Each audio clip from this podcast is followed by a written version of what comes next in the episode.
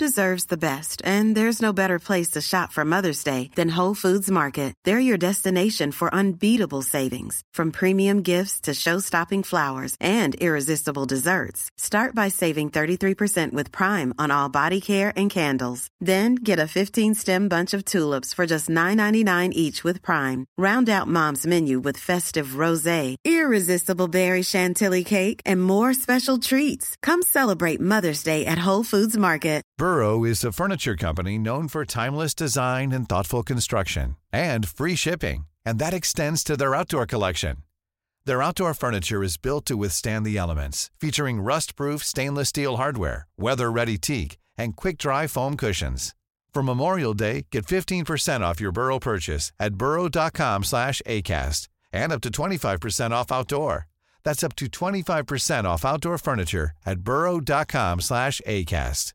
When you're ready to pop the question, the last thing you want to do is second guess the ring. At Bluenile.com, you can design a one of a kind ring with the ease and convenience of shopping online. Choose your diamond and setting. When you find the one, you'll get it delivered right to your door. Go to Bluenile.com and use promo code LISTEN to get $50 off your purchase of $500 or more. That's code LISTEN at Bluenile.com for $50 off your purchase. Bluenile.com code LISTEN.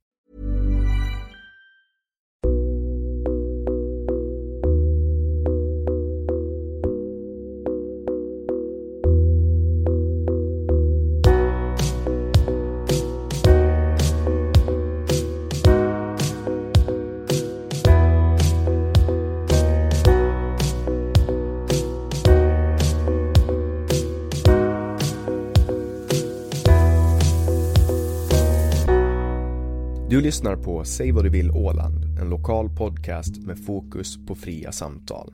Jag heter Jannik Svensson och producent för podden är Didrik Svan. Vår podd består av mastodontsamtal. Vi vill ha långa samtal eftersom vi då får chansen att verkligen gå in på djupet. Idén är att fokusera på fria samtal. Det här är ingen debatt eller någon form av duell där det finns en vinnare och en förlorare. Det här är ett samtal där vi lägger fördomar åt sidan och där målet är att minska polariseringen. Vi tror att öppenhet är grunden för det demokratiska samtalet och vi vill uppmuntra dig som lyssnare att välja att exponera dig för samtal med någon du inte håller med om, hur triggad du än blir. Det kommer att diskuteras en hel del politik i den här podden och för att du som lyssnare ska slippa tänka på var jag som programledare står politiskt kommer jag att med egna ord redovisa det för er. Jag tror på öppenhet även för min del. Min politiska bias, mina glasögon och min ideologi är frihetlig liberalism och jag är aktivt engagerad i politiken.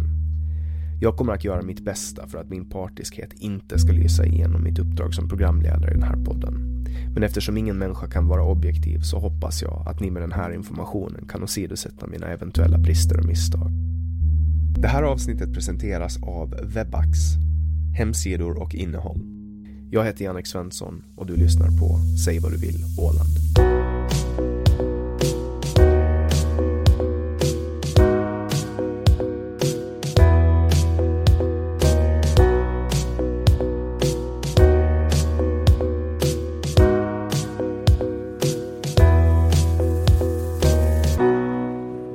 Daniel Dahlén är chefredaktör på Ålandstidningen. Han har tidigare varit VD på Ålcom och Ålands Näringsliv.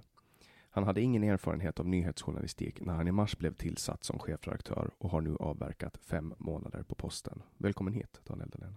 Tack ska du ha. Eller det är kanske du som ska säga välkommen. ja, vi sitter i, i det anrika rummet som chefredaktören har på Ålandstidningen. Ja. ja. Glasburen som vi brukar kalla det, eller den kallas säkert det fortfarande. Säkerligen, apan i glasburen. Säkert. Ja, det är väl där den är. Och på väggen hänger en bild av Julius Sundblom Mm, han håller ett vakande öga på mig dagligdags. Och så har vi också första ettan, alltså första första sidan som Ålandstidningen har släppt. Mm. Mm. Om en fri hamn i Mariehamn då, bland annat. Mm. Och du hade alltså du, du hade aldrig jobbat en dag som journalist när du blev chefredaktör? Nej, jag har aldrig jobbat som en, en dag som journalist. Det har jag aldrig gjort eh, före jag började här. Eh, jag, jag, är däremot statsvetare i grund och botten eh, och har den erfarenheten och plus att kommer från en samhällsengagerad familj sedan, sen långa tider tillbaka, så någonting om samhället har alltid varit aktuellt kring middagsbordet sedan barnsben. Så det är ingen nyhet för mig då, om vi säger som så, att, att eh, jobba nära eller ta till mig nyheter på det sättet. Men det är klart, eh, journalism eh, är ju en, en helt annan sak. Jag tänker att det är lite, lite Donald Trump, att du jobbar med någonting helt annat. Du jobbar inom näringslivet hela livet och sen helt plötsligt så sitter du på det högsta opinionsbildande ämbetet man kan göra på Åland. Ja, jag skulle säga som så att inte, i dagens samhälle så är det så att du, du skapar ju erfarenheter från olika delar och de, situationen ser nästan likadant ut på, på oberoende var du är i en organisation. Att det är klart att man skaffar sig ett yrke många gånger, men många skaffar sig också bara en utbildning. Och jag är en av dem som har skaffat mig en utbildning och sen bygger jag på mig erfarenhet därutöver och försöker ta mig framåt då. Och, och nu sitter jag här då. Mm. Eh, så att eh, jag skulle väl se det mer som en uppmuntran till många att man, man ska skaffa sig en utbildning, men sen så gör vad du vill med den. Jag har så många exempel från min närhet där, där du har en utbildning som du kanske inte alls jobbar med, mm. utan det är bara ett steg för att ta nästa steg. Just det. Och sökte du tjänsten hit eller blev du tillfrågad? Jag blev tillfrågad. Och då var du VD på Orcom? Det var jag, ja. ja. vad tänkte du när de ringde och frågade? Eh, spännande, intressant. Eh, samtidigt hade vi väldigt mycket på gång på Allcom. Eh, vi hade gjort en resa på Allcom som jag är jättestolt över att vi gjorde. Eh, och eh, den resan fortsätter nu under ny ledning. Men, men, så jag var lite sådär fundersam. Jag visste väl nog en hel del vad det skulle leda till. Jag hade ju trots allt varit på Ålands näringsliv och det är en ganska offentlig roll det också. Och I synnerhet så som jag drev den eh, rollen eh, som VD där då. Så jag vet att det offentliga i det lilla sam samhället har sina utmaningar. Men, men eh, samtidigt kunde jag inte motstå möjligheten eftersom jag ser att det här är en tid som präglas av, av väldigt mycket som inte jag som individ kan stå för. Som jag tycker att vi behöver ta upp och vi behöver strida hårt för. Eh, allt från de demokratiska värdena till, till eh, Åland som en självstyrande autonomi. Mm. Som jag tycker att, eh, jag tycker att det, har, det försummas på olika delar i, i samhället och då kan jag inte sitta tyst längre. Så därför var det jättebra för mig att komma hit. Och jag tycker att du Alltså du ser ju verkligen ut som en chefredaktör. alltså. ja, det, ja, det kanske kavajen idag som gör det. Ja. Jag, kavajen, jag, tycker ja. att du, jag tycker att du passar perfekt här inne. Ja, kul. Eh, ja. I början så tänkte jag så här, jag blev ju lite fundersam, men shit, alltså mm. de, de, väljer, de väljer en person som inte är journalist, men jag hade ingen aning om att du var statsvetare. I, i ja, jag är statsvetare och sen har jag eh, filkand i rätt också, så att jag har väl ganska många ben att stå på på det sättet. Men eh, nej, och samma sak. Jag menar, vi har en jättebra journalistkår här på tidningen och, och, och eh, jätteduktiga nyhetschefer och redaktionschefen Sandra Wedinge i, i, i spetsen. Så vi har ju en journalistisk grund att stå på. Ledarsidan är ju trots allt en opinionsbildande sida. Och, och, därför så kanske det inte finns så lika stora krav på det journalistis journalistiska rent ur det hänseende. Mm. Samtidigt som jag är chefredaktör så jag ansvarar jag också rent juridiskt för innehållet. Mm. Och sen eh, kan man väl också säga att du, du axlar den här publisher-rollen i och med att du också är VD? Ja, absolut. VD och vi har en mängd eh, koncernbolag och styrelser som också tar sin tid. Så, så att eh, det är en mångfacetterad roll som min föregångare Niklas Lampi hade som, som först ut. Och före det hade det ju varit en, en tudelning med vd-skap och, och redaktörskap. Då.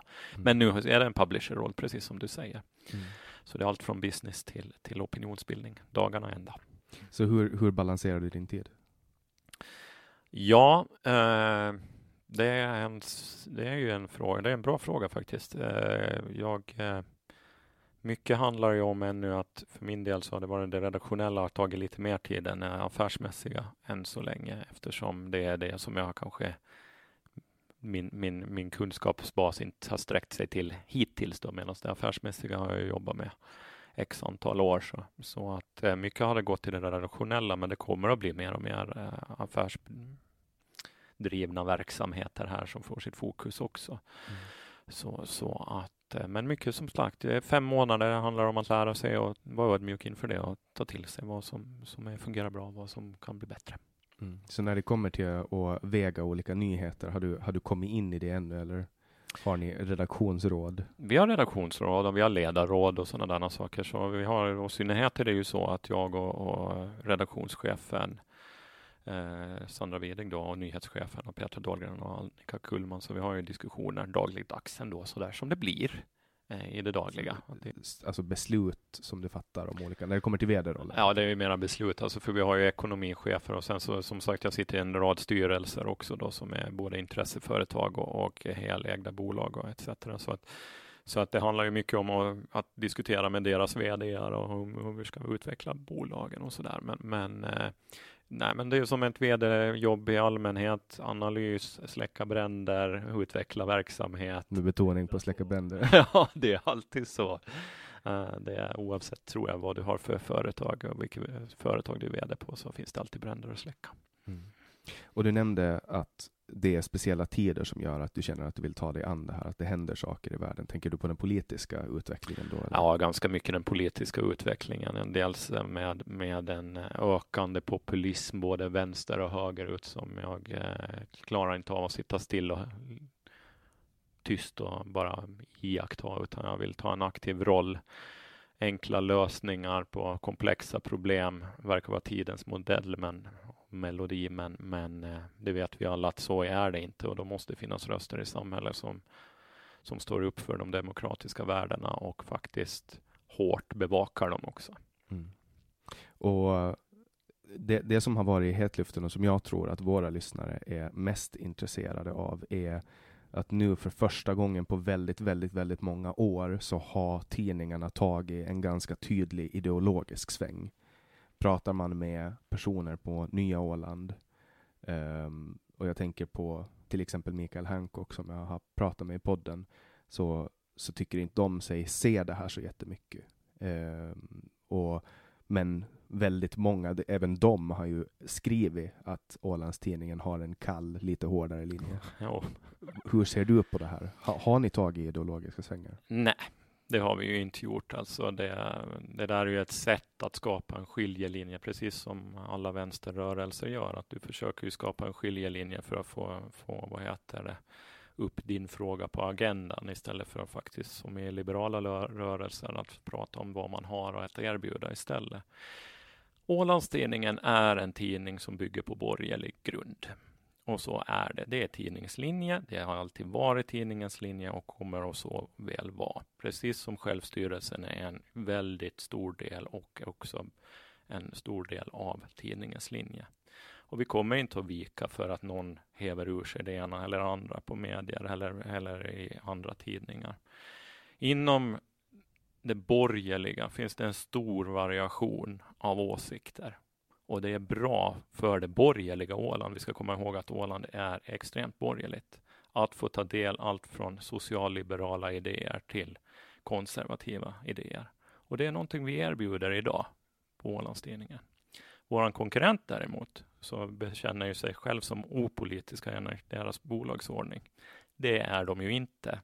Och därför blir det ytterst intressant när de, en sån som Mikael Hancock går till attack det visar snarare på en okunskap om sin egen roll i sin, i sin tidning. För eh, vi vet nog alla vilken färg den tidningen har och kommer att ha lång tid framöver, tyvärr. Mm. Tanken var ju eh, när Nya Åland startades att den skulle vara opolitisk. Och det var min farfar som tillsammans med alla de journalister som blev sparkade från Ålandstidningen som startade Nya Åland. Och de ville ha en opolitisk tidning. Men någonting hände i slutet på 90-talet. Någonting har hänt ju och jag, jag tycker inte, liksom det är lite som att kasta sten i ett glashus. Jag tycker vi är tydliga med vår linje att vi är borgerlig tidning. Uh, om vill man vara opolitisk, då bör man vara opolitisk. Men om man skriver om sex timmars arbetsdag, man vill förbjuda rökning på allmänna platser etc. Så då blir det ju en språket är ganska tydligt åt vilket håll man vill men gå. Men de får göra sitt, vi gör vårat. Vi är inte intresserade av, av eh, deras utveckling och vad de sysslar med. Vi är intresserade av att, att, att göra en bra tidning och ge det borgerliga Åland och ett, ett, ett, en röst. För mycket av våran eh, ledarsida har ju varit också att väcka den borgerlighet som finns på Åland som ändå har varit ganska tyst de senaste åren. Eh, vad det beror på, så det kan man väl Eh, fundera kring. Men det är klart att sitter man med, med borgerliga partier och har socialdemokrater med i en regering så blir det ju svårare att ta ut svängningarna om det blir någon konsensuspolitik rakt igenom. Och det kan jag ju säga att det har tagits väl, väldigt väl emot eh, våran tydligare linje här och det har faktiskt satt fart på debatten också. Och vi ska komma ihåg att det är därför vi är här, för att få igång en debatt också. Jag har ju alltid känt när jag har jobbat som journalist, de dagar jag har varit på jobb som objektiv journalist, så har jag alltid känt mig eh, i makt över storyn. Därför att jag har makt att vinkla på ett sätt, alltså inte vinkla så att det är tydligt, men jag kan välja vem jag pratar med, jag kan välja vem jag inte pratar med, etc. Och därför har jag alltid haft den här inneboende känslan av att en, om, om alla är som mig så är alla journalister aktivister. Mm. Och på ett sätt så har ju Nya Åland med sin nya klimataktivistiska linje bekänt färg som aktivister. Um, men jag kan samtidigt känna som konsumerar båda tidningar att man kanske inte får så jättemycket trovärdighet om man, om man bygger en linje på aktivism. Därför att jag tror att man kanske tenderar att glömma vissa viktiga saker om man är väldigt inriktad på aktivism. Eh, håller du med mig om att de är aktivister? För nu, nu kastar jag ur mig ett ganska hårt påstående.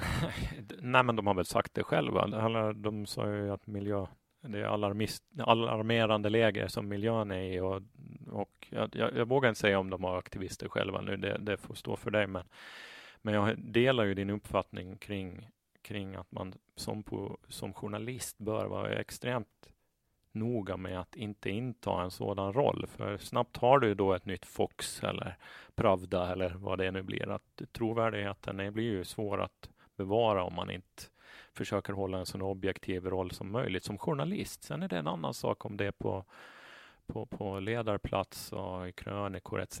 Men, men just i det journalistiska arbetet så bör du ju verkligen ta det försiktigt i de där frågorna jag ser ju det lite som ett problem att man har alla på redaktionen att skriva ledare. Alltså, därför att då kommer man ju som, om, om jag tänker bara på mig själv, om jag som 23-åring skulle ha suttit här och skrivit ledare samtidigt som jag var ute och rapporterade politik.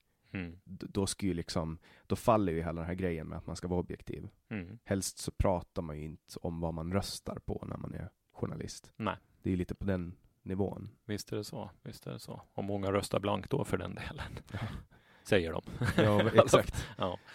Så nej, ja, det, jag, vi har ju ett ledarråd då, med x antal som skriver ledare.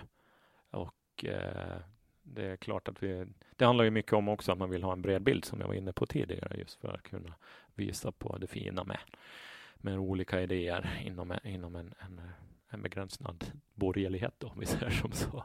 Men, men eh, jag tror inte på att jag tror också att det kan vara ett bekymmer för att om alla skriver ledare för att det kanske blir lite för eh, allmängiltigt också på sikt. Du har ju svårt att gräva dig vidare i alla ämnen också och få ett djupare kunnande. Mm. Eh, sen tror jag att det där ger sig nog ändå kanske på sikt att du har olika områden som du skriver i om Eh, det som ligger varmast hjärta tenderar ju också vara det du lyfter fortast kanske på, på när det gäller opinionsbildning. Mm.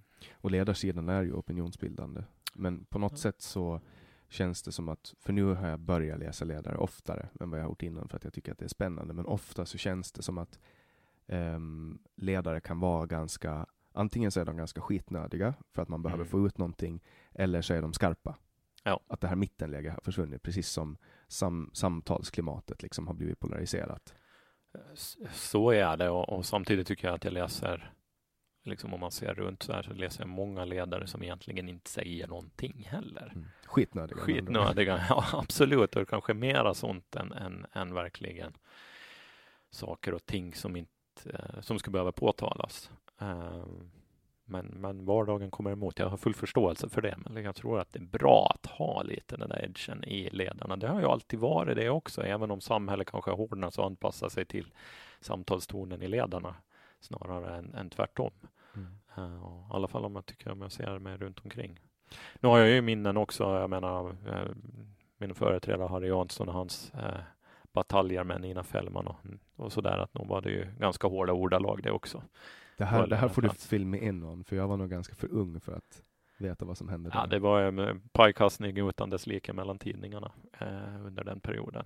Och eh, fortsatte väl lite till och från också därefter. Nu har de väl bara hoppat över till huset här på Strandgatan?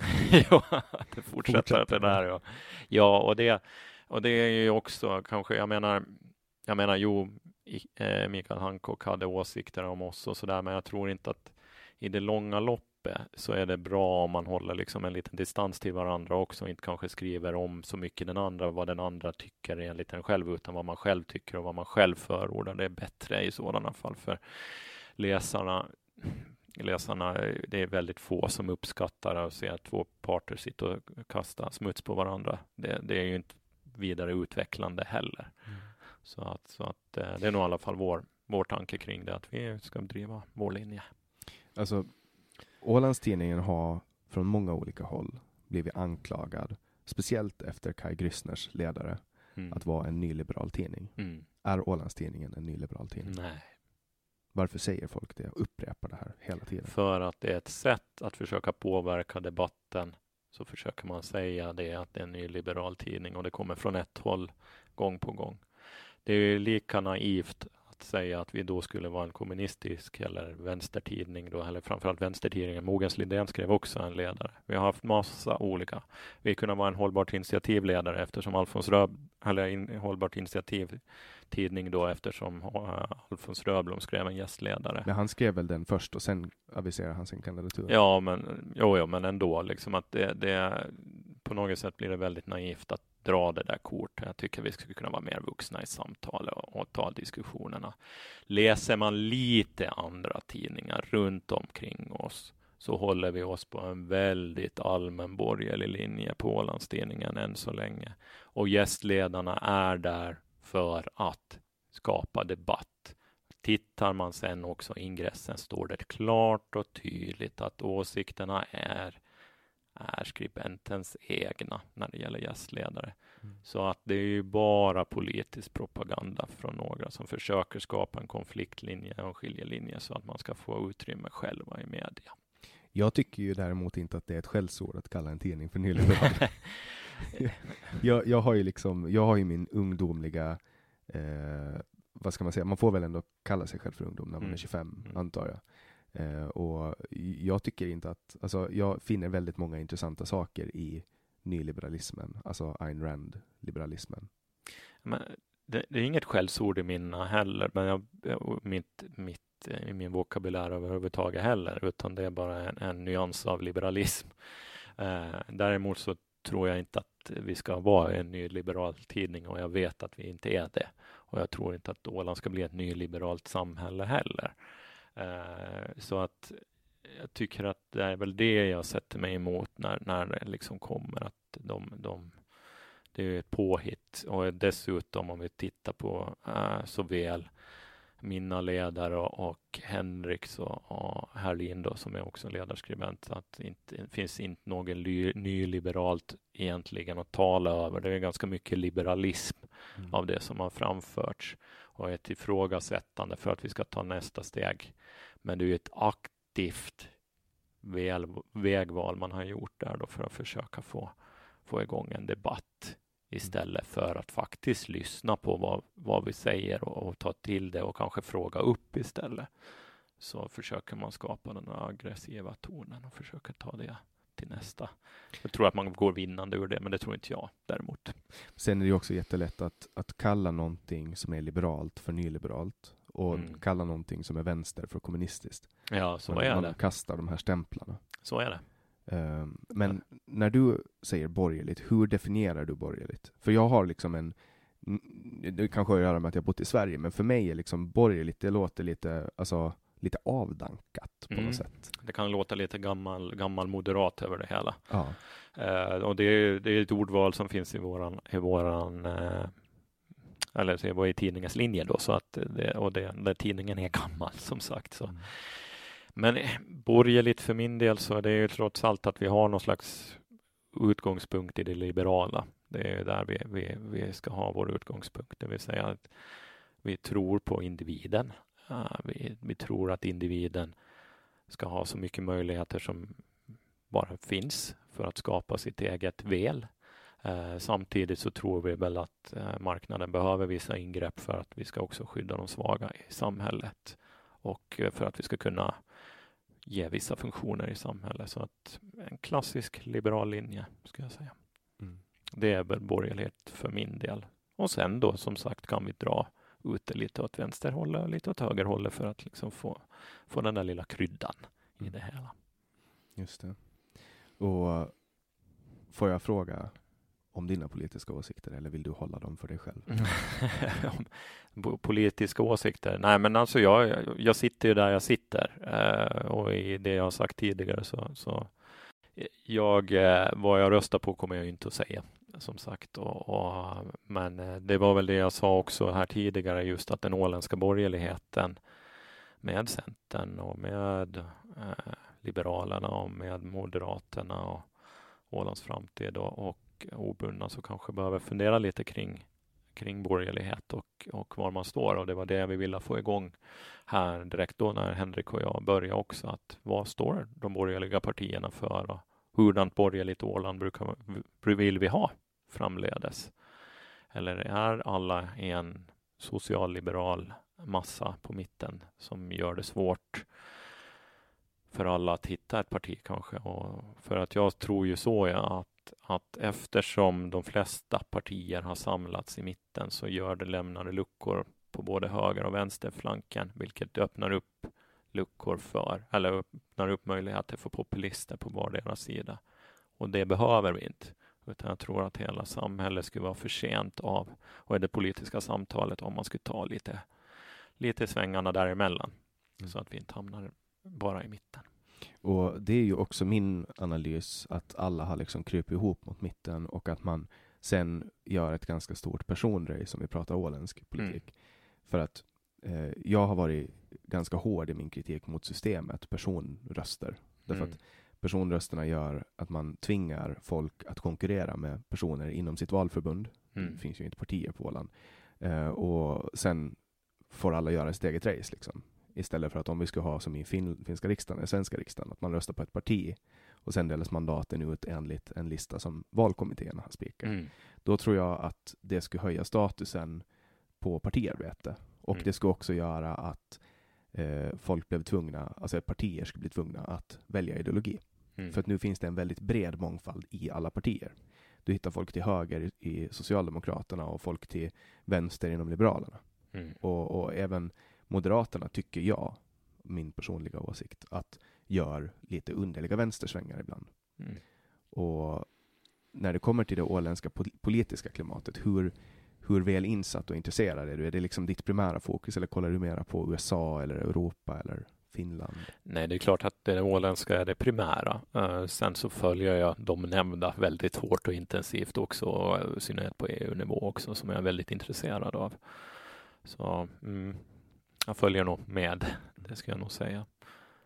Men har du någon annan fundering kring det där? Eller? Det jag tänker är att, för nu, nu kommer vi ju in i ett val som är, det är väl för, första gången som Åland går in i ett val i de här nya tiderna. Mm. Efter att eh, du har pratat mycket om populismen, att den, den slår fotfäste, men också Cambridge Analytica-skandalen och att den som kommer att, eh, den som kommer att behärska eh, sociala medier kommer också att vinna det här valet. Alltså marginalerna är väldigt, väldigt små nu mellan de två största partierna. Mm. Och där har ju opinionsbildningen och speciellt tidningarnas journalistiska arbete en jättestor betydelse för utfallet mm. eh, på valet. Och eh, nu har jag ingen direkt fråga som, som jag försöker komma till, eh, utan snarare kastar ut eh, sättet jag ser på mm. just det här med till exempel polariseringen. Ja, och jag tror som så att du pratar om sociala medier och vikten av det. Eh, min spontana analys av sociala medier på Åland är att du har en drös med politiker som säger vad de tycker, men de använder inte den till att lyssna. Mm. De lyssnar inte in vad, vad, vad väljaren vill ha, utan man häver ur sig mera och tar en ganska hård eh, position i, i samtalen. Att så här är det, istället för att kanske vara ödmjuk. Jag tror att det det tror jag inte spelar dem i händerna, de som vill bli valda, utan jag tror snarare tvärtom. Visst, du behöver ta ställning i frågor, men du behöver också bara visa på en ödmjuk sida att du kan faktiskt ta till dig fakta. Det är väldigt få som gör det.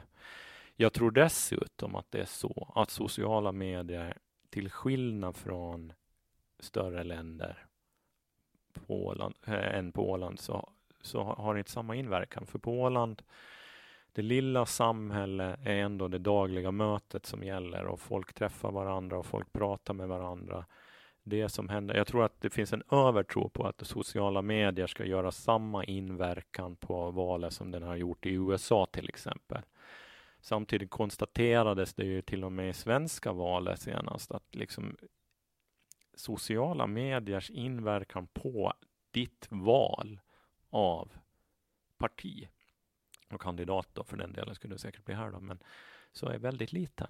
Den mm. var inte alls på den nivån. Den var till och med högre vid förra, föregående val. Det finns alltså en medveten kritik, kritis, kritik egentligen, och inbyggd källkritik kring det som finns numera på sociala medier. Jag tror inte alla sväljer det där lika mycket som tidigare. Mm. Och jag menar, vi har ju trollverksamhet på Åland också som försöker påverka via sociala medier, men jag jag tror faktiskt inte att det är så. Tittar man, tittar man så där liksom i grova ordalag och kikar vem som fick mest röster föregående val och, och som och, så, och, aktivitet på, på sociala medier så inte, det slår ju inte, inte, Det finns ju många, många, många som hade jättebra röstetal som inte ens har rört en fena på, på sociala medier. Mm.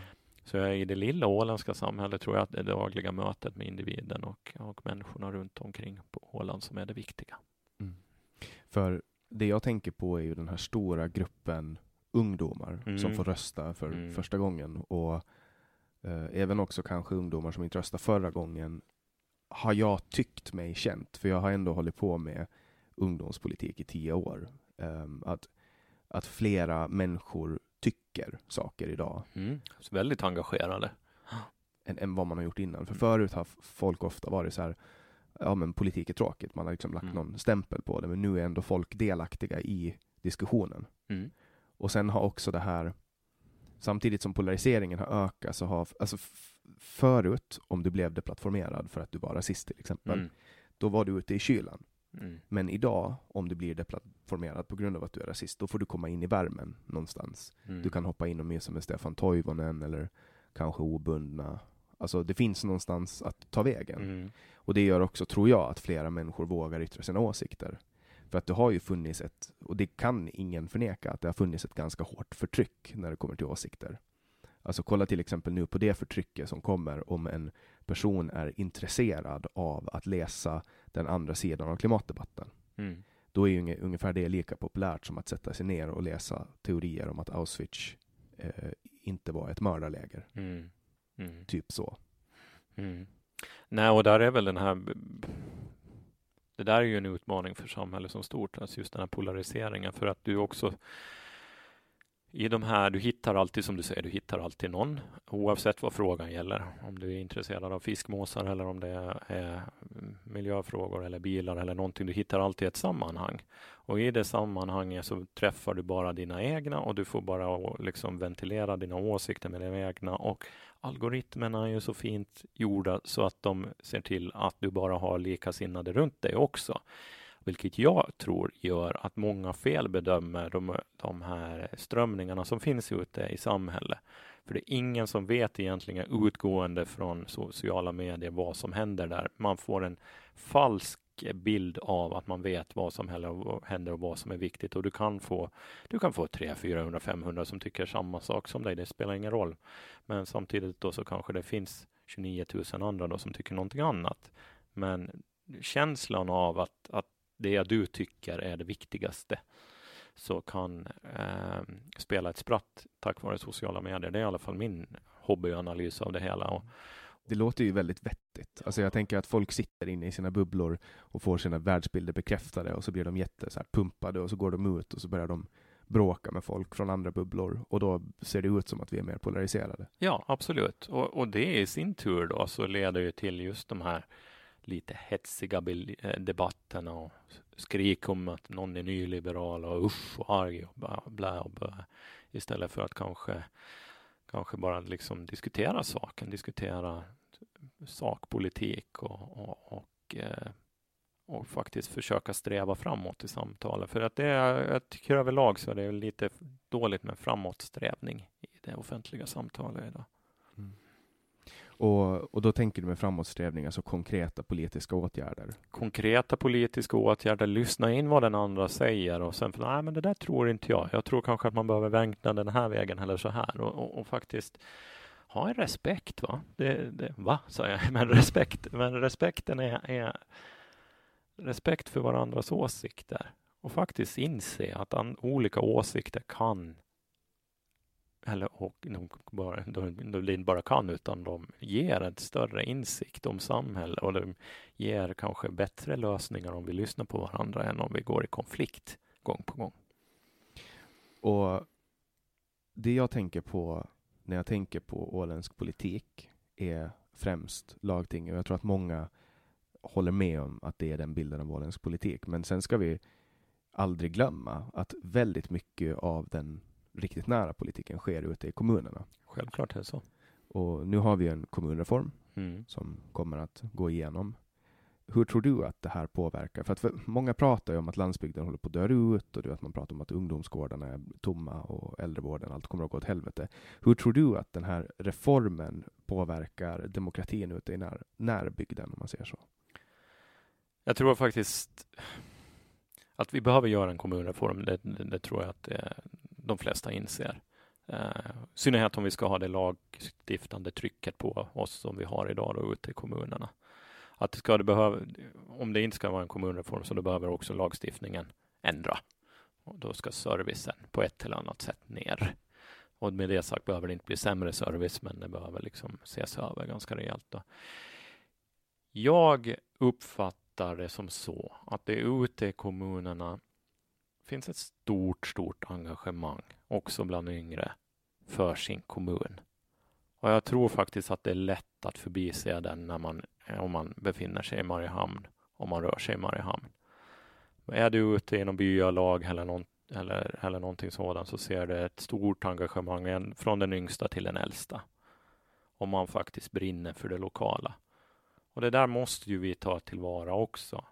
Därför är det en utmaning med kommunreformer och därför är det faktiskt en fråga som inte får hetsas igenom och, och och vilket lite görs nu för tillfället, utan det behöver faktiskt få verka sig fram. Sen så med det sagt så behöver det ske en förändring, för det här behöver, de här behöver inte utesluta varandra heller, förändring kontra det lokala. Men, men det finns ett stort engagemang och ett jordnära engagemang där man tar ansvar och är intresserad av sin lokalbygd och det är ju någonting väldigt demokratiskt mm. och väldigt viktigt. Jag kan ju tycka att det som du beskriver är ganska rare. Alltså när jag kollar till exempel på uh, vår producent Didrik, mm. han, han, har, han är lika gammal som mig, han är ett, år, ett år yngre, så han är 24, mm. 25. Och han har ett hus i Sund, han sitter med kommun, i kommunfullmäktige och han kan liksom inte tänka sig att bo på någon annan plats än mm. Sund. Men när jag ser det här hos honom, då blir jag fascinerad av det, för mm. det är så få som, som har det. Uh, alltså, men jag vet inte, det är kanske för att jag är en Mariehamnare i grund och botten. Att jag liksom inte känner den här lokalpatriotismen mot eh, Mariehamn. Alltså att jag kanske inte förstår den bilden. Nej, och där är, jag är ju Mariehamnare från början också, men samtidigt så har jag jobbat i Omala kommun. Jag har väldigt mycket i Hammarland. Jag har väldigt goda kontakter till Saltvik till exempel och där ser jag ett engagemang på ett helt annat sätt än i Mariehamn. I Mariehamn det var ju ingen i alla fall när jag, bryd, när jag växte upp som brydde sig om Mariehamn. Det var bara en stad som alla andra städer och det fanns inte något engagemang. Visst, det finns någon som är hardcore strandnäsare fortfarande, mm. men, men det är ju mer en gimmick än någonting annat. Mm. Så, så medan det på ute på landsbygden så det finns faktiskt och den här sammanhållningen du har mellan generationerna, mellan individer och, och olika åsikter och allt. Men du, du driver framåt tillsammans och vill göra saker.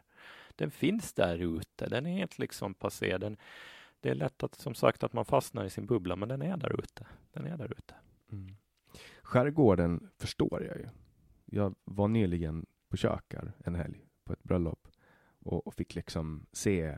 Det var första gången jag var på Kökar och fick uppleva den här eh, väldigt, väldigt, väldigt lokala känslan de har där ute och kan se liksom deras eh, struggle i trafiken, att de är liksom beroende av den här färjan. Um, och det är ju någonting som folk pratar otroligt mycket. Alltså 10 procent av Ålands befolkning ungefär bor ute i skärgården. Uh, men skärgårdstrafiken dominerar sitt slag politiska frågor. Vad, vad, tror du att det är som gör att, att den här frågan berör så många? För det är ju inte bara de 10 procent som bor i skärgården som pratar om det, utan det är ju övriga också. Jag tror det finns flera variabler som gör att vi bryr oss så mycket om skärgårdstrafiken. Jag tror, tror en fråga är faktiskt ekonomisk. Det, det, den är, det är jättestora pengar som det åländska samhället lägger in eh, i, i skärgårdstrafiken. Det gör att det också finns ett engagemang. Jag tror också att det är någonting som folk kan ta på. Det är lättare liksom att ha en åsikt om en färja än om något djupt eh, strategiskt självstyrelsepolitiskt beslut. En färja vet alla hur ser ut och kan ha en åsikt kring hur den ska gå och när den ska gå. Så de bitarna tror jag. Sen finns det väl en sak som jag har funderat kring också. Det är just det här större orosmomentet. Vi är ju faktiskt en skärgård allihopa. Eh, och jag vet att många från skärgården inte tycker att det stämmer. Och nej, Åland, fasta Åland är inte en, en skärgård i den bemärkelsen att vi är som, som någon av skärgårdskommunerna. Men samtidigt sätter vi det stora hela så är vi 29 000 en, på en ö ute i Norden i ett, ett hav långt uppe långt uppe i Europa som dessutom är ganska glesbefolkat och har väldigt liten inverkan på övriga eh, världen. Så vi är en liksom en del, väldigt perifer, periferi del av världen på det sättet. Och, och små, alltså vi, jag tror att det finns liksom någon igenkänningsfaktor att, ja men oj, får vi liksom inte här att funka i skärgården, så vad händer med Åland? Står Åland näst på tur som helhet? Om vi nu ska skilja fast Åland mot skärgården. Men finns det någon risk att det liksom bara krymper? För det, rörelsen hittills har ju varit att det är centralorter, tätorter som växer och då pratar vi de stora orterna. I, i, i Sverige är det Mälardalen och så har du Köpenhamn och Oslo och så där och Helsingfors, Vanda område. Men, och, och det, men vi kan ju inte ha länder som bara består av de här ja. orterna heller. Men nu ses det som ett problem att Jomala växer. Ja, ja, det är ju så. Ja. Så att Nej, men så, så jag tror samtidigt så har det ju kommit en motrörelse till det här och det är väl, jag tror att det var just Stockholmsområdet som visar liksom nu en ordentlig nedgång i de här bitarna, eller inte ordentlig, men en nedgång i in, inflyttning för första gången på bra länge. Mm. Så, så att, eh, Stockholm har ju verkligen nått, nått sitt cap. Jo, nej men det är lite så. Och, och jag menar, det, och i Centraleuropa så är det många som vill flytta ut på landsbygden. De flyttar till Norden för att de vill ha ett annat sorts leverne. Så, så, så att, eh, ja, mm, det finns många funderingar kring det där. Och innan du började jobba här så jobbade du som VD på Olcom. Mm. Vad, hur länge jobbade du där? När började du? Jag började 2013 så jag jobbade sex år där. Gjorde jag. Vad var det största du var med och gjorde på Allcom? Allcom ska göra samma sak på 40 anställda som, som, som Telia gör på 20 000. Och många gånger så, är, så liksom uppfattas Allcom som, som den, upp, eller den där stora stygga vargen och Telia som, som uppstickaren på Åland, vilket är lite intressant. Eh, jag tycker väl att det största vi, vi, det var flera saker som vi gjorde som jag tyckte var riktigt bra, men vi hamnade, vi, när vi kom in äh, den ledningen, då, så nya ledningen 2013, så var ju bolaget egentligen fusionerat av tre olika bolag egentligen var det ett resultat av. Och där var det en resa, en kulturresa som vi måste göra för att binda samman och bli ett bolag. Vilka bolag, vilka bolag var det? Det var Enterstore, Ålands mobiltelefon och Ålands, eh, Ålands datakommunikation som blev ett bolag. Då. Och det var samma ägare från början? då? Nej, det var, var det olika ägarstrukturer, så där, olika kulturer och olika liksom, ja, mycket som var olika som skulle bli ett. Och det var en resa som tog tid och var smärtsam, men jag tycker att vi, vi lärde oss och vi gjorde, gjorde det riktigt bra. Sen det andra så är ju trots allt att vi lyckades få Ålcom att, att ta sig in på den finska marknaden och sakta men säkert också kunna bygga världen utanför Åland och, och, och faktiskt få en bredare bas. Någonting som de flesta åländska bolag behöver göra för att de ska på sikt ska kunna klara sig. Det vill säga att det går inte bara att leva på, på det som man kan tjäna på Åland. Eh, inte om du vill vara ett, ett, ett framgångsrikt bolag i, i framtiden. Skillnad på branscher, absolut, men, men på den största delen av åländska bolag just i den här storleken som 30, 20, 30, 40 anställda som behöver ta den resan bortom det åländska och, och in i, gärna i våra närregioner. Då. Vad, vad omsätter Ålcom? 14 miljoner drygt nu. Och tidigare, före du kom till Ålcom, så var du på Ålands Näringsliv. Mm. Hur, länge, hur länge var du där? Ålands Näringsliv var jag, ja det blev faktiskt sex år det också drygt.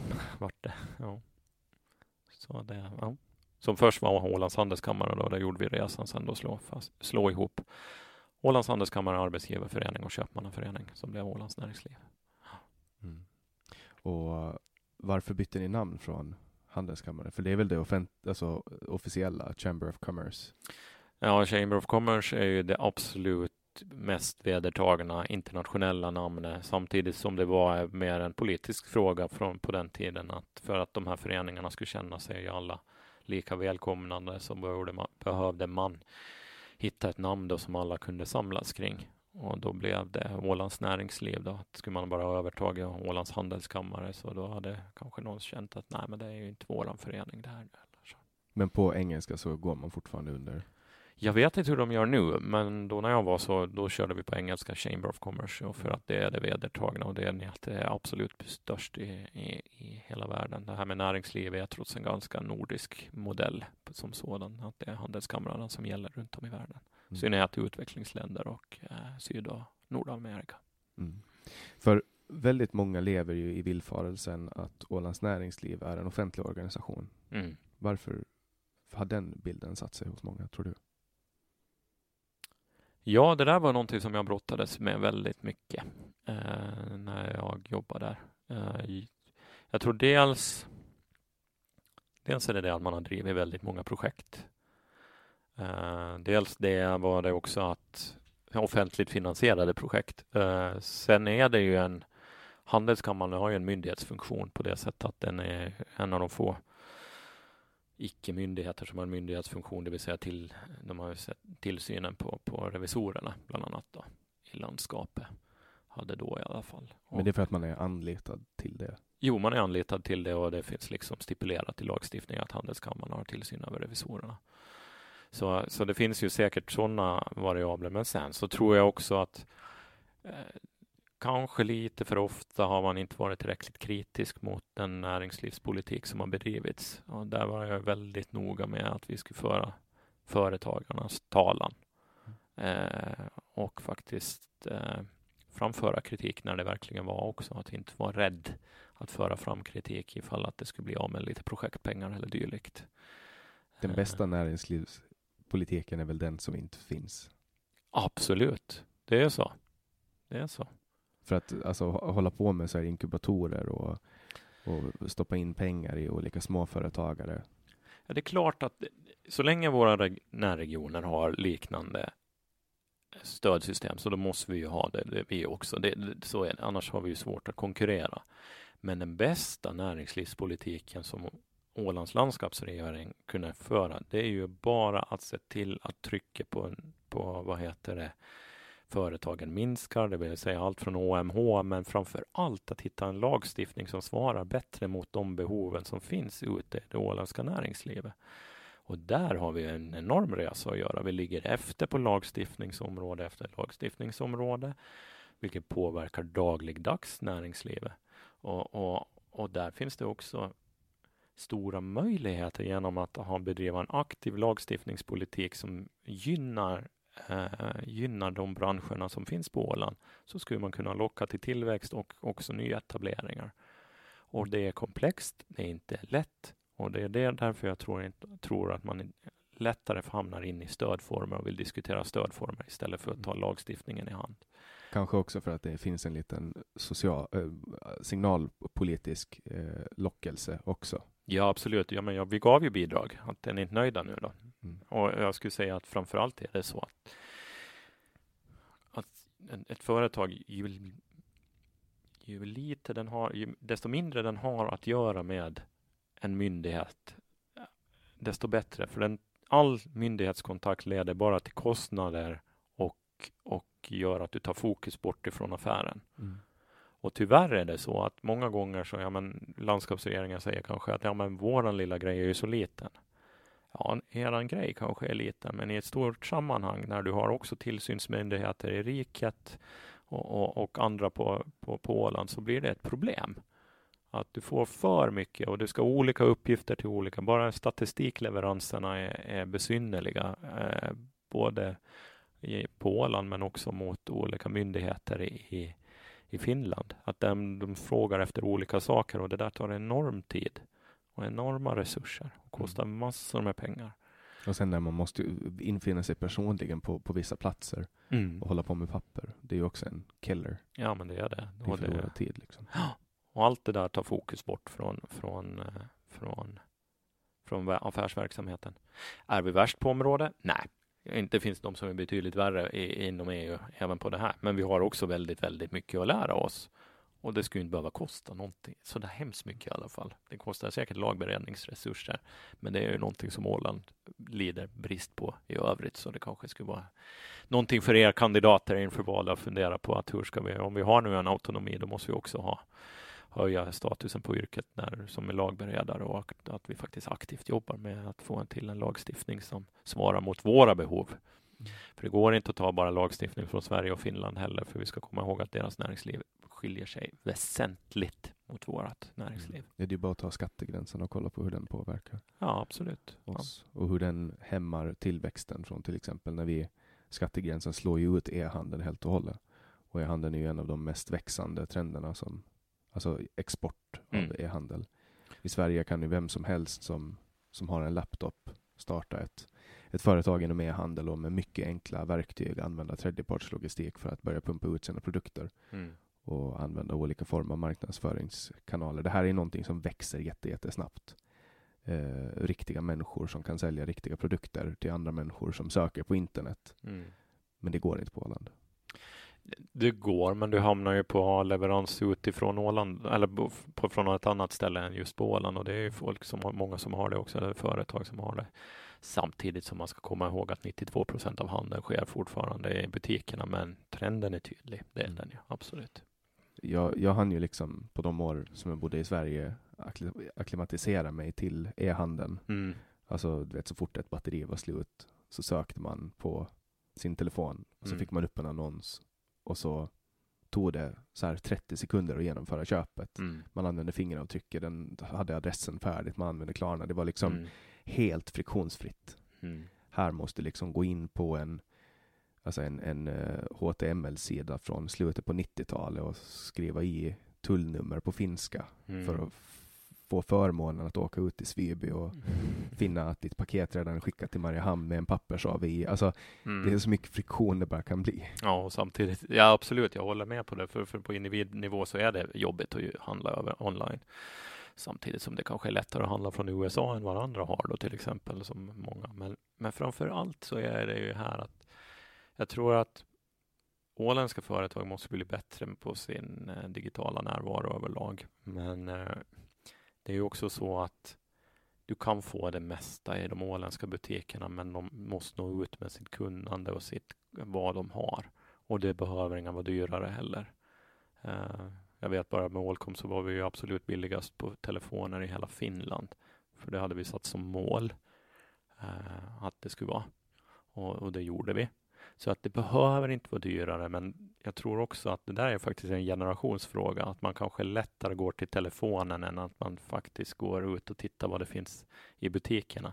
Så därför måste ju de också bli bättre, inklusive oss på Ålandstidningen också, med vår digitala närvaro och finnas där när kunden söker, utan vi ska vara där vid tillfället. Inte vet, att man ska söka runt i efterhand heller. Folk är ju så fruktansvärt bra, alltså företag är så fruktansvärt bra på att sälja. Mm. Så om jag ska göra någonting hemma och inser att jag har slut på batterier mm. och går till min närmsta ICA, mm. då kommer jag att komma ut med en kasse full av saker. Mm. Alltså det kostar pengar för mig att gå till butiken, för att när jag väl är där, då är jag i deras grepp. Mm. Och så är det ju här på Åland också, men här ser man priserna och så blir man liksom rädd. Eh, men det, har, det är också en del. Du vet, att så fort man går in i en butik så blir man manipulerad till att köpa saker som man egentligen inte behöver. Jag tänker på en matbutik. Mm. Eh, och därför, det är hela konceptet. ja, exakt. Ja. Och därför är det mycket lättare att gå in och köpa sina batterier. Mm. Och samtidigt då så är det ju så att du vet ju att det där gynnar ju hela samhällsekonomin det då att du har en konsumtion. Absolut, men det är förödande för min egen. Ja, det är det säkert. Du får lära dig att hålla, hålla i plånboken. Samtidigt är det ju så också att det handlar väl om att köpa rätt grejer och, och inte köpa ja, liksom i dessa hållbarhetstider. Och där kan man ju säga då, ja, köpa online. Hur, hur liksom hållbart är det? I det stora hela, det är inte hållbart egentligen med alla transporter och allt som behövs till utan du har mycket bättre att handla av din lokala handlare.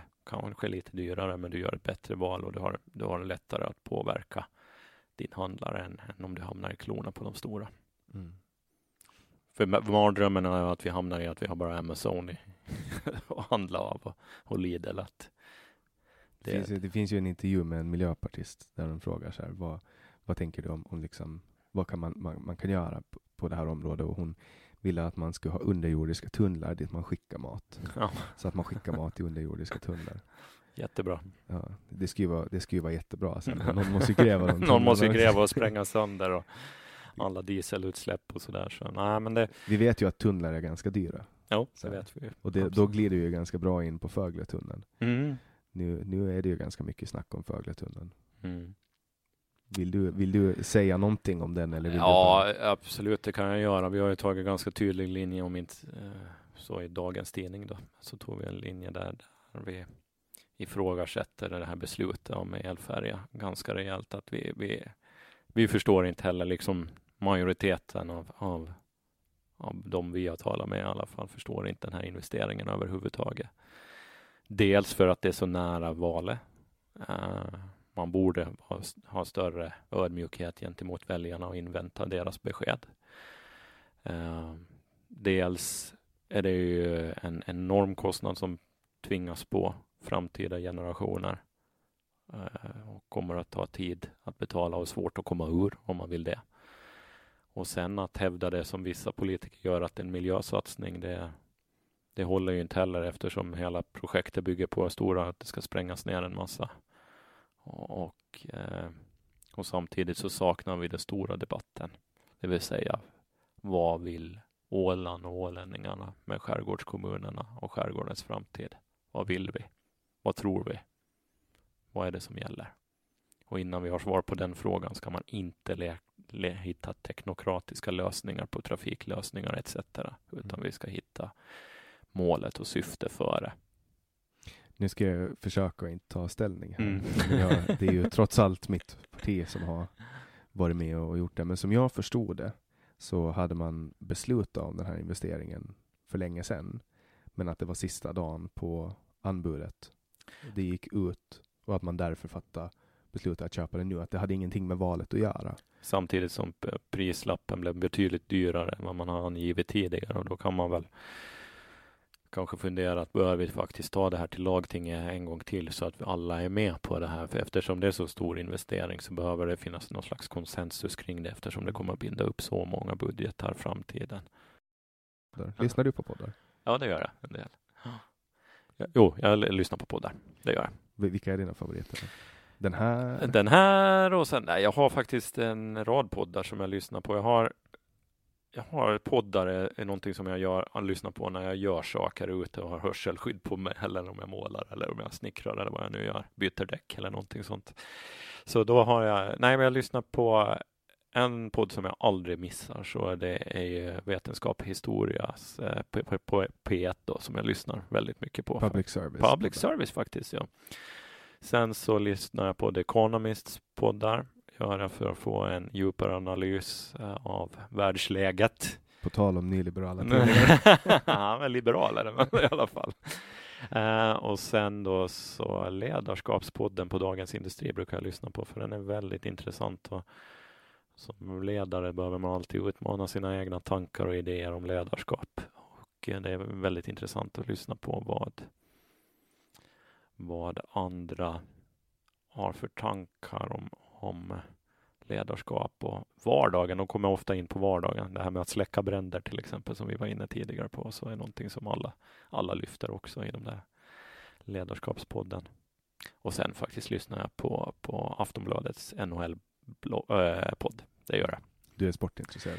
Eh, lite, inte, inte exceptionellt. Det, jag brukar titta, det är NHL jag följer. Det gör det. Eh, av något konstig anledning har jag alltid gjort det. Så. Så då blir jag, tycker Vilket det... lag är det som gäller där då? Nej, inget egentligen. Jag bara, du bara följer NHL? Jag bara följer NHL. Jag bara tog intresserad av själva apparaten och hur allt fungerar. Okay. Av någon underlig anledning. Det är sällan jag ser någon match. Så du, du, åker, du åker inte hit och kollar på hockey här på Åland? Eller? Nej, jag, jo, det har jag väl gjort också, men åker med NHL liksom till Stockholm eller Helsingfors, då åker jag.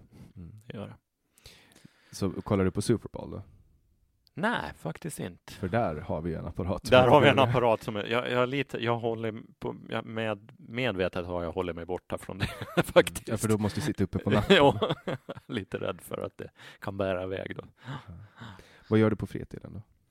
På fritiden, just nu är det mycket med min familj, eller hus och familj och vänner. Det är, vi är småbarnsföräldrar så mycket av den, av den vakna tiden går till att lära dem folkvett. Nej, men såklart att umgås med dem. Att umgås med dem då. Men annars så är det ju teater och musik som gäller för min del. Vad har du för projekt på gång där då inom teater och musik? Teatern så har jag aktivt tagit steg tillbaka ifrån nu då, under de här åren när vi har småbarn. Jag tror väl att jag kommer tillbaka till den, men jag känner att jag hinner inte med. Och denna gång har du en hel kulturredaktion bakom I bästa fall, ja. Fem år. Hur, fem år heller till allt. Ja, ja nej, vi får väl se. Nej, men vi, vi, jag har ju varit aktiv i teatern sedan ja, barnsben, så jag har svårt att släppa det lite nu, men nu finns inte tid. Men musik så håller jag på med ett funkband som vi spelar.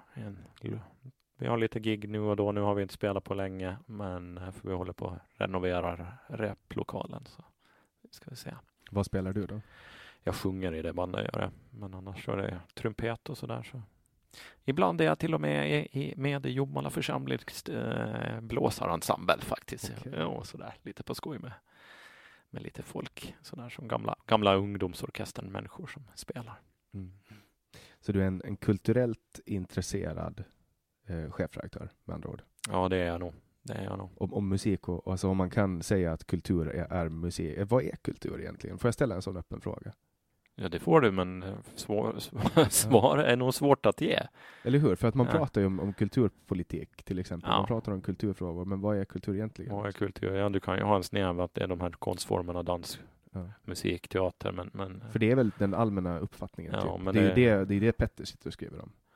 Ja, men han skriver nog om annat också. För kultur kan ju också vara um, ungdomskulturer och det kan vara liksom hederskultur. hederskultur det kan vara. Han skriver inte så jätteofta. Nej, kanske politiken. Men politiken kan handla om hederskultur ja. förvisso. Nej, men så nej, vad är kultur? Jag, jag, alltså jag tycker, på tal om mossiga ord, så kan jag väl tycka att kultur är ett väldigt mossigt ord. Jag tycker det är bara fruktansvärt att uttryck, roligt att uttrycka mig på något sätt och vis. Och då har teater och musik blivit mitt eh, sätt att uttrycka sig. Och jag tror att det är extremt viktigt för ett samhälle att inte bara ha sportaktiviteter. Åland är ju väldigt fokuserad på sport, men det finns ett enormt kulturliv på Åland. Och det är extremt viktigt att det finns någonting annat. Det ska finnas för motorintresserade också, men att det finns för alla individer. Mm. Och kulturen är ju bra på det sättet att den lär den lär dig känna andra och dig själv och framförallt så lär den dig att respektera andra Mm. individer. Är det här kultur, att vi sitter och gör en podd? Eller är det medborgarjournalistik eller alternativa medier? Jag kallar mig själv för alternativ media. Alternativ media. Ja, frågan podd, podd som, som vad heter det? Vad ska jag säga? Podd som helhet är väl en kulturfråga i alla fall. Men fråga, jag, jag vet inte faktiskt. Jag vill inte etiketteras alltid eller jag, jag är lite allergisk mot det. Ja. Låt orden tala för sig själv istället. Man gör ju det, man ställer ju in folk i, i olika fack hela Mm. tiden. Eh, och mycket handlar ju om fördomar. Mm. Alltså, kolla på, fördomar måste ju ändå vara alltså, någonting som alla människor har. Mm. Jag tror inte att det finns någon människa som är befriad från fördomar.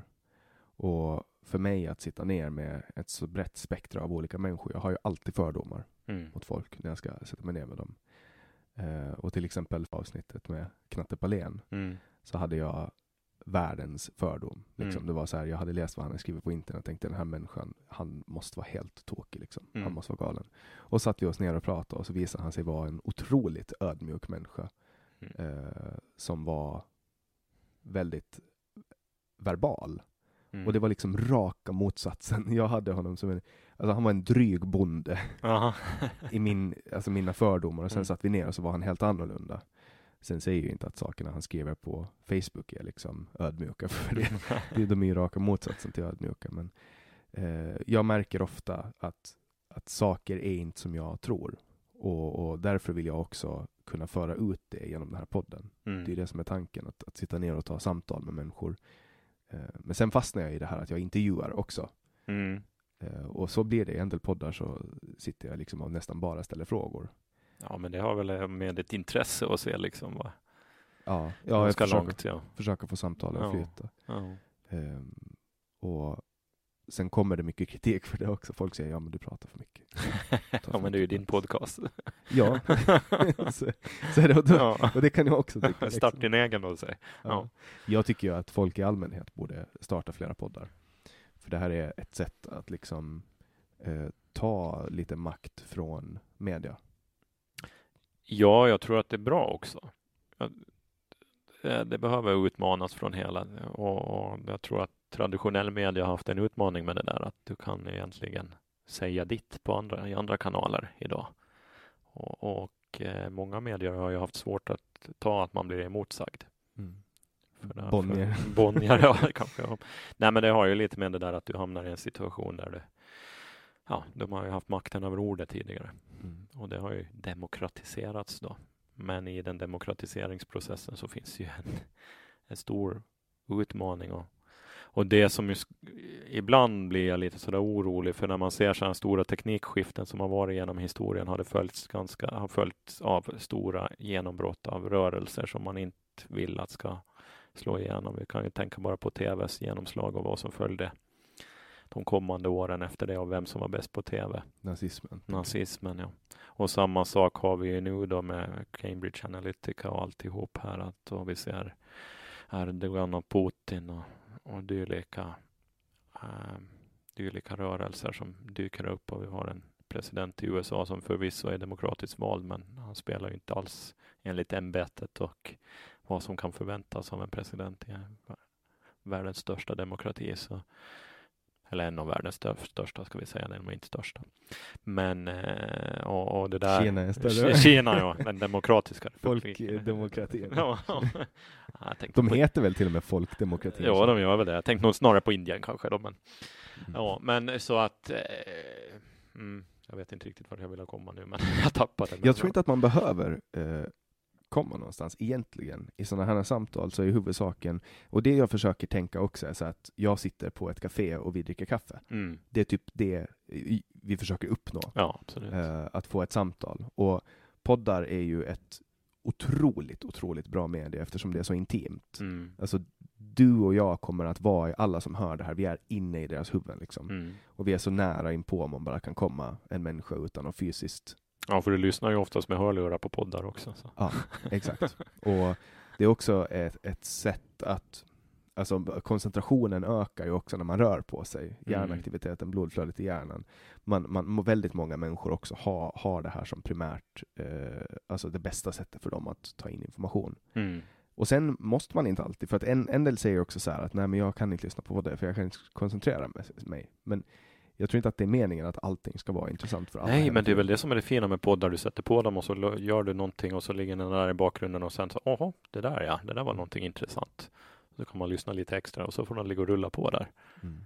Man behöver inte alltid konsumera allt från början till slut. Det var som en professor i statsvetenskap eller policyanalys som jag hade. Han sa att man läser inga böcker från början till slut heller, utan man hoppar däremellan. Det är bara skönlitteratur man läser från början till slut. Mm. Ja, en bra bok är ju strukturerad på det sättet ja. att man kan hoppa. Och sen finns det ju saker man kan lyssna på hur många gånger som helst och böcker man kan läsa hur många gånger som helst. Mm, ja, visst är det så. Men det är ofta av skönlitterär karaktär som man plockar fram det. Vad sa du? Det är oftast skönlitterära verk som man plockar fram tycker jag. Och läser ja, flera gånger. Läser om och ja. ja. Jag har ju några som jag, som jag läser om ja. eh, typ en gång i året.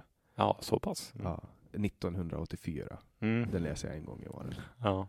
Eh, bara för att påminna mig om, eller så här, att gång, vi redan är där. ja, nej, men så här, varje gång jag läser den så, så hittar jag någonting annorlunda. För att jag utvecklas som människa och angriper den på ett annat sätt varje gång. Mm. Eh, och det är väl det som är lite intressant. Jag har också testat läsa den på engelska och svenska. Mm. Och, och, där är det liksom lost. Det är mycket som förloras i. Så är, så är det ofta. Eh, och sen har jag ju också, eh, som Filip Häggblom sa i podden, att jag och Annie Lööf är de som har Ayn Rand som favoritförfattare. Men mm. för mig är Ayn Rand liksom eh, det fick mig att ändra min värld så här, mm. när jag läste Atlas Shrugged. Mm. Har du läst Atlas Shrugged? Jag har inte läst Rand faktiskt. Jag har läst det mesta från vänster till höger av de här större filosoferna, men inte, inte Rand faktiskt, av för, någon anledning. Nozick däremot har jag läst. För, för det som jag tror med Ayn Rand och, och varför jag tar upp det hela tiden med mm. folk, alltså det var kanske fjärde, femte gången jag tar upp det i podden, är för att eh, även om man inte har eh, någon politisk sympati, vad man, än, alltså vad man än har och hur man än tänker, så är det omvälvande att få en eh, filosofi eh, så snyggt och smidigt förklarad och transplanterad mm. som hon gör. Därför att det hon gör är att istället för att skriva en bok där hon skriver det här och det här och det här, och man jämför med kommunistiska mm. manifestet, mm. eh, som du säkert har läst. Det har jag tyvärr, jo. jag håller med dig. Eh, och då, för, då förklaras ju liksom ja, men kommunismen, mm. hur det funkar och hit och dit. Men i Atlas Shrugged så förklaras istället, eller i alla Ayn Rands böcker, eh, även The Fountainhead, så, så, förklaras filosofin och objektivism i praktisk handling genom människor. Mm. Genom väldigt mäktiga och kraftfulla människor. Och eh, sättet man ser på världen efteråt förändras. Även om man bara tar en liten, du vet, tvågradig förändring mm. om man tänker på saker. Så två grader på ett stort hav är väldigt, väldigt mycket. Ja, det är väl det som är det fina med människan som helhet, att vi ändras över tid också. Mm. Och vi går, i alla fall de tänkande individerna, om vi ska vara ärliga. Mm. Så då, då kanske jag ger dig till hemläxa och, och ja, faktiskt. Det är underligt att jag inte har läst det, för jag har läst som sagt den här bokhyllan där hemma innehåller de, de här större filosoferna. Och helt ärligt, ibland är de väldigt tråkiga när det kommer till effektivisering av spinning Jenny, så kanske man blir lite trött ibland. Och så, mm. men, som en viss filosof, eh, känd politisk filosof, jätte, gärna referera till. Mm. Men, eh, nej men absolut, absolut. Där får jag ju också varna dig för att om du tycker om, om du inte tycker om eh, långrandiga saker så kommer det i Atlas Shrugged typ 45 sidor. Ett 45 sidor långt radiotal. Ja. Som är ganska segt att ta sig igenom. Jag förstår det, jag förstår det. Men ja. det är en, det är en eh, då, då ska vi få se på nyliberal tidning. Så här, när du kommer hem, när du kommer nyfrälst och skriver din första. jag, tror faktiskt inte, jag tror faktiskt inte att jag kommer att gå den vägen. Jag, jag, jag är ledsen Jannike. nej, jag tror, jag tror inte att, att, eh, att den gör en nyliberal. Jag, jag tycker bara ja, att... Nej, det... men alltså det är väl som all annan filosofisk litteratur, att du ges en möjlighet att reflektera kring dem eh, de åsikter du har och framförallt också kring det, det som händer i samhället och hur man ska ställa sig till saker och ting. Och, och det tror jag att alla skulle må bra av att ta den resan. Mm.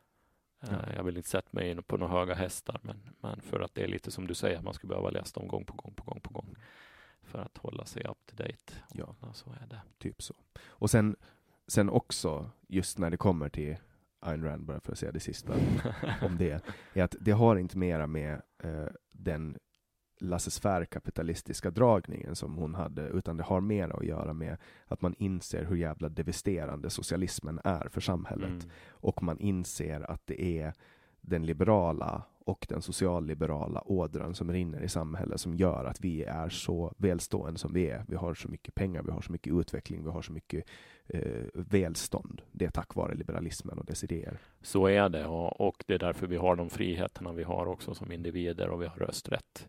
Jag tycker att det är faktiskt någonting som glöms bort emellan i debatten och kanske kanske i synnerhet Socialdemokraterna, de var förvisso en stor aktör i det hela och väldigt viktiga i början av 1900-talet, men utan liberalismen så hade det inte funnits några sådana rörelser heller. Nej.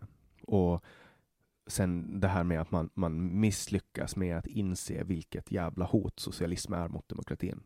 Mm. För det tycker jag att det är en ganska stor grej. Alltså att, och, och det här pratar jag också, det här är ju också fjärde, femte gången jag nämner det, men när jag ser folk i, inom alltså Vänsterpartiet. Det, Vänsterpartiet hade ett ungdomsförbund någonstans nere i Skåne där de hade liksom hammaren och skäran på en flagga. Mm. Och, och, för mig så är det ungefär som att vi skulle börja så här tyst acceptera att Moderata ungdomsförbundet hade ett hakkors. Exakt är det så. Och jag tycker att det är läskigt.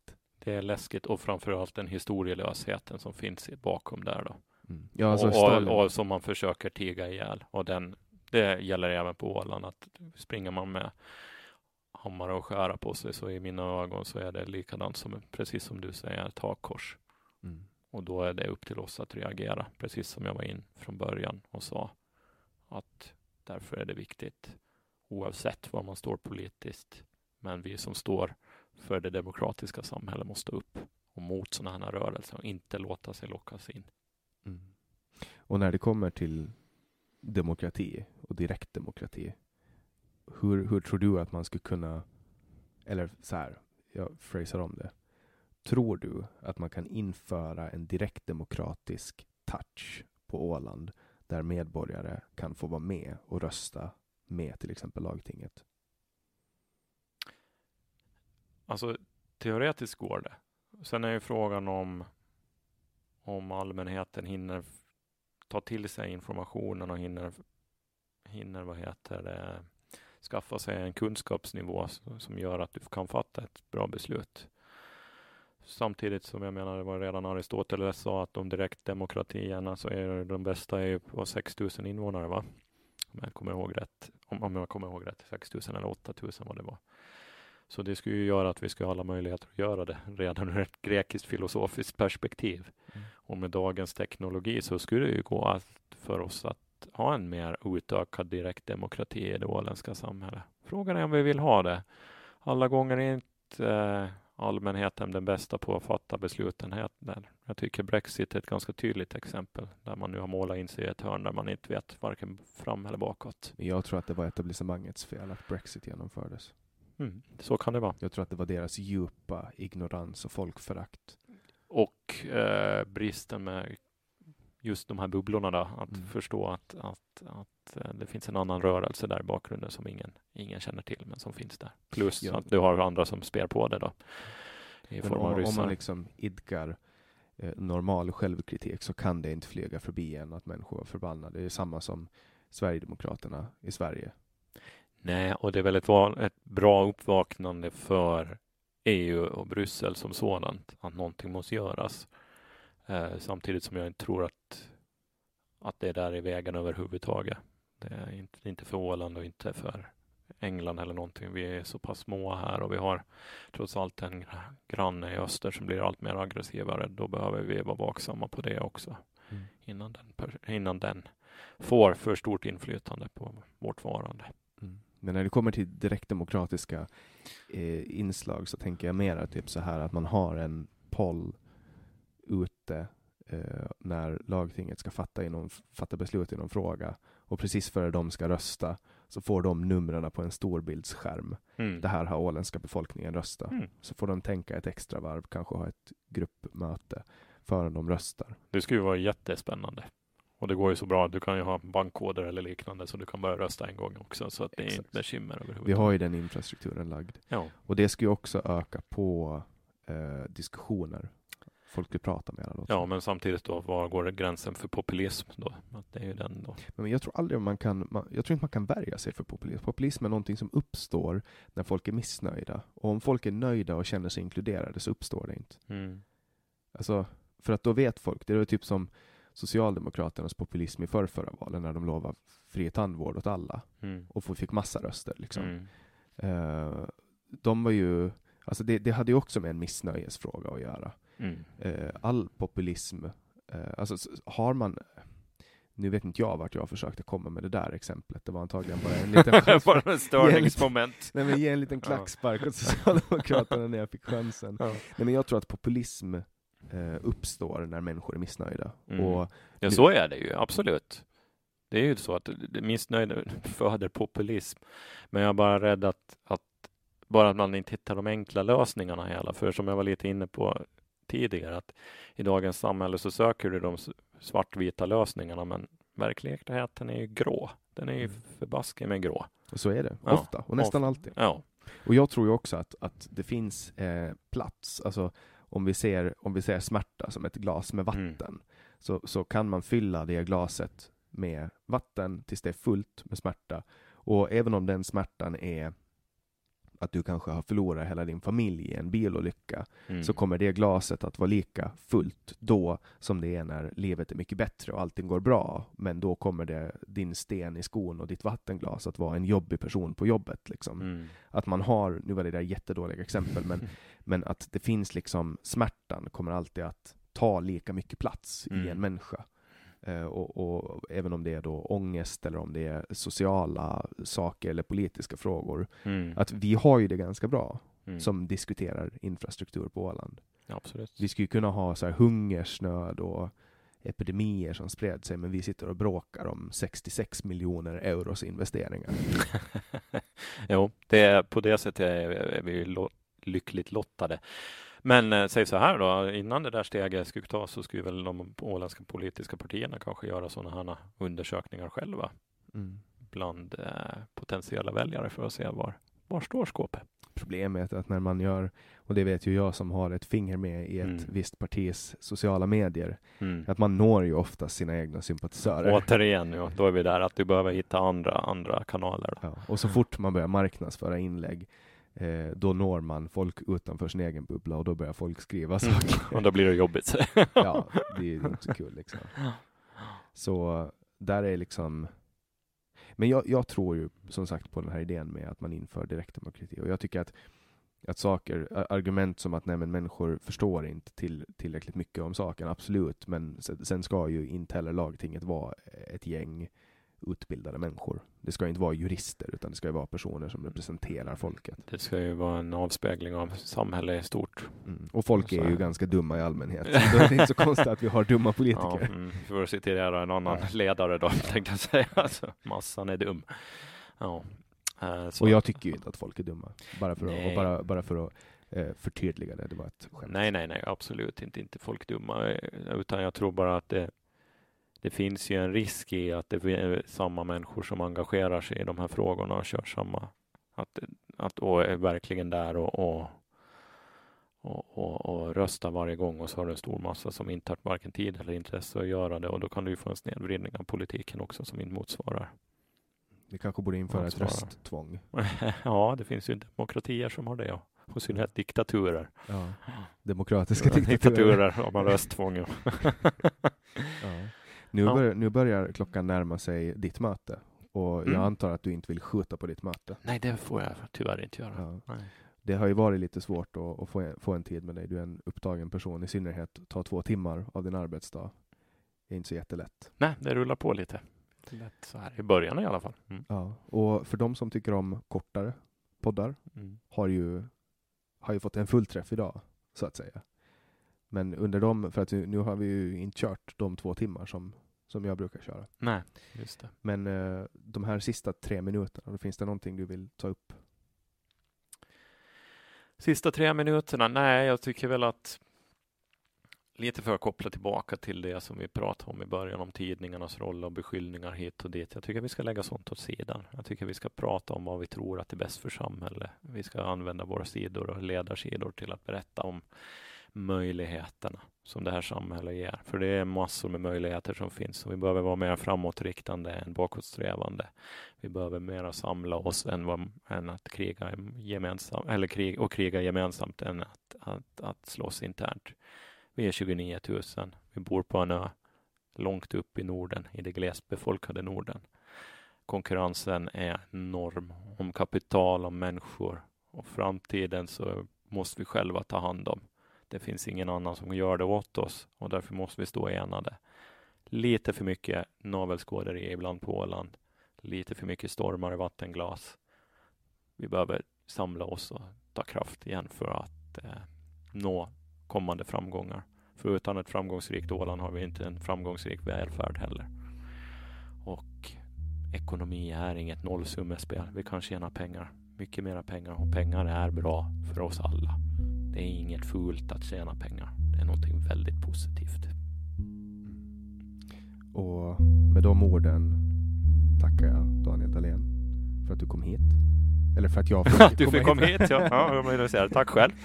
Ja. Ni som tycker om det vi gör är jättevälkomna att dela våra filmer på Facebook. Vi släpper nya avsnitt varje onsdag. Du kan också gå in på vår hemsida, se om du lyckas lämna in ett tips. Vi uppskattar tipsen jättemycket och jag lägger det självklart på en lista av människor att harva igenom. Producent för det här avsnittet är som vanligt Didrik Svan. Jag heter Jannik Svensson och du har lyssnat på Säg vad du vill Åland.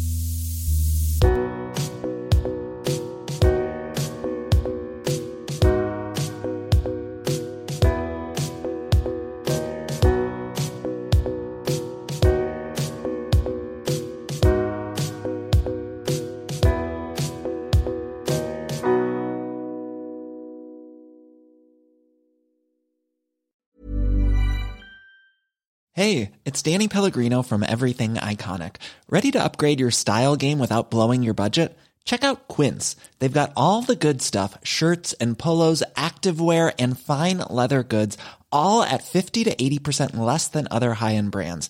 And the best part? They're all about safe, ethical, and responsible manufacturing. Get that luxury vibe without the luxury price tag. Hit up quince.com slash upgrade for free shipping and 365 day returns on your next order. That's quince.com slash upgrade. Planning for your next trip? Elevate your travel style with Quince. Quince has all the jet setting essentials you'll want for your next getaway, like European linen, premium luggage options, buttery soft Italian leather bags, and so much more. And is all priced at 50 to 80% less than similar brands. Plus, Quince only works with factories that use safe and ethical manufacturing practices. Pack your bags with high-quality essentials you'll be wearing for vacations to come with Quince. Go to quince.com/pack for free shipping and 365-day returns.